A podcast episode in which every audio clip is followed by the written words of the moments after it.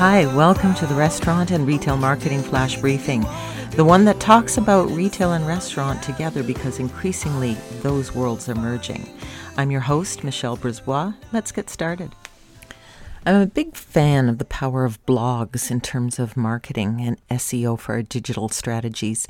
I was talking to a friend recently about how great I thought blogging was.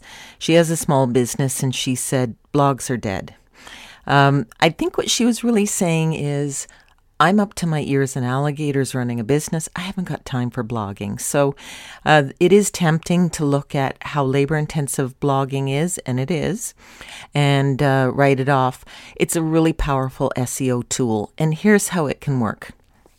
Because Google likes things that are organized, likes things that are in nice, neat little boxes.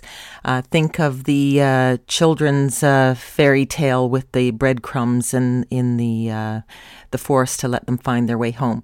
Google needs to follow the breadcrumbs so that they know how to categorize your website. And if you do a pillar page, which could be a page um, with frequently asked questions, where you outline uh, what your what products you offer, where you're located, these types of things. Then you can write a, a, shorter blog posts where you talk a bit about a new product or you talk a bit about your, you know, your store in a historic location and who decorated it and how it was, uh, what paint color you used, all those kinds of things. And then you link to that pillar page, that FAQ page.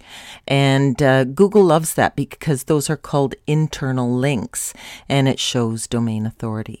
So uh, think of blogging. If you don't have time, maybe someone on your team does, or you can outsource it. But it is very valuable to do. Talk tomorrow. So come on, let's get out.